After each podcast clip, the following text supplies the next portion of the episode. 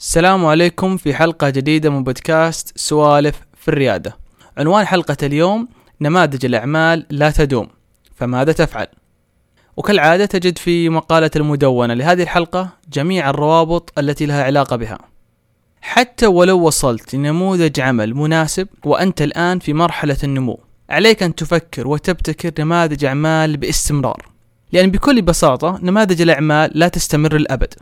لذا تجد الشركات التي تدرك ذلك جيدا لا تغتر بمكانتها في السوق حصتها أو أرباحها لأنها دائما تفكر في ابتكار أعمال نماذج أعمال جديدة حتى لو كانت خارج نطاق نموذجها الحالي.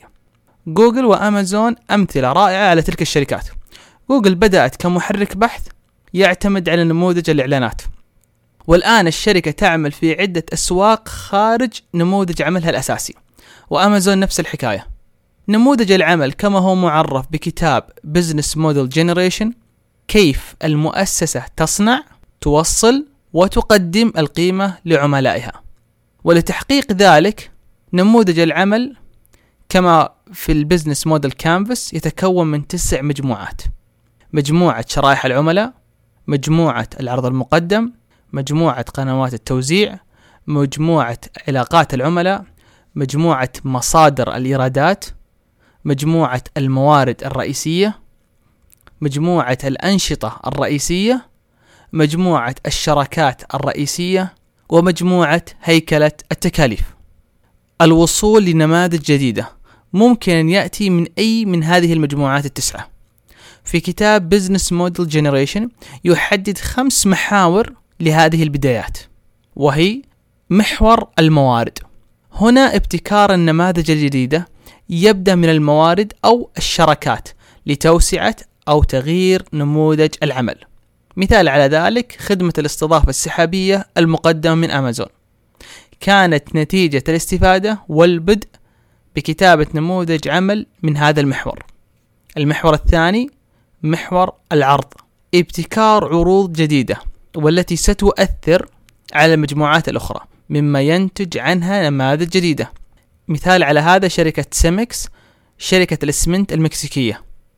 وعدت بأن توصل الإسمنت في خلال أربع ساعات لموقع العميل بدل الانتظار 48 ساعة. المحور الثالث محور العميل. هنا الابتكار يكون نتيجة تلبية احتياجات جديدة للعملاء. تيسير وصولهم لما يريدون أو زيادة راحتهم. مثال على ذلك خدمة 23 and me والتي وفرت للشخص العادي إمكانية عمل اختبار الحمض النووي الدي إن اي والحصول على نتائجه بسهولة. المحور الرابع المحور المالي الابتكار يكون نتيجة تحسين أو زيادة إيراداتك اللي هو النموذج الربحي تخفيض أو إلغاء التكاليف مثلها مثل غيرها من النماذج يشمل التغيير هذا تغيير المجموعات الأخرى الباقية. مثال على ذلك شركة زيروكس صنعت أول طابعة عام 1958 وكانت غالية الشراء.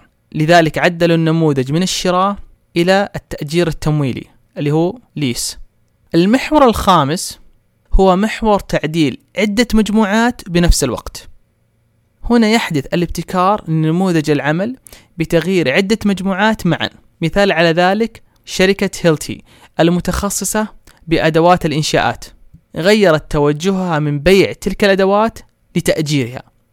طبعا هذا القرار نتج عنه تغيير في عدة مجموعات بنفس الوقت والتي تشمل مجموعة العرض المقدم مجموعة شرائح العملاء وأيضا مجموعة مصادر الإيرادات. هذه المحاور فقط اقتراحات لأين تبدأ ولكن المحفز الحقيقي يبدأ عندما تسأل نفسك وفريقك ماذا لو؟ لذلك لا تتوقف عن السؤال ماذا لو فعلنا هذا؟ ما الذي يمكن أن يحدث؟ مع السلامة وبمان الله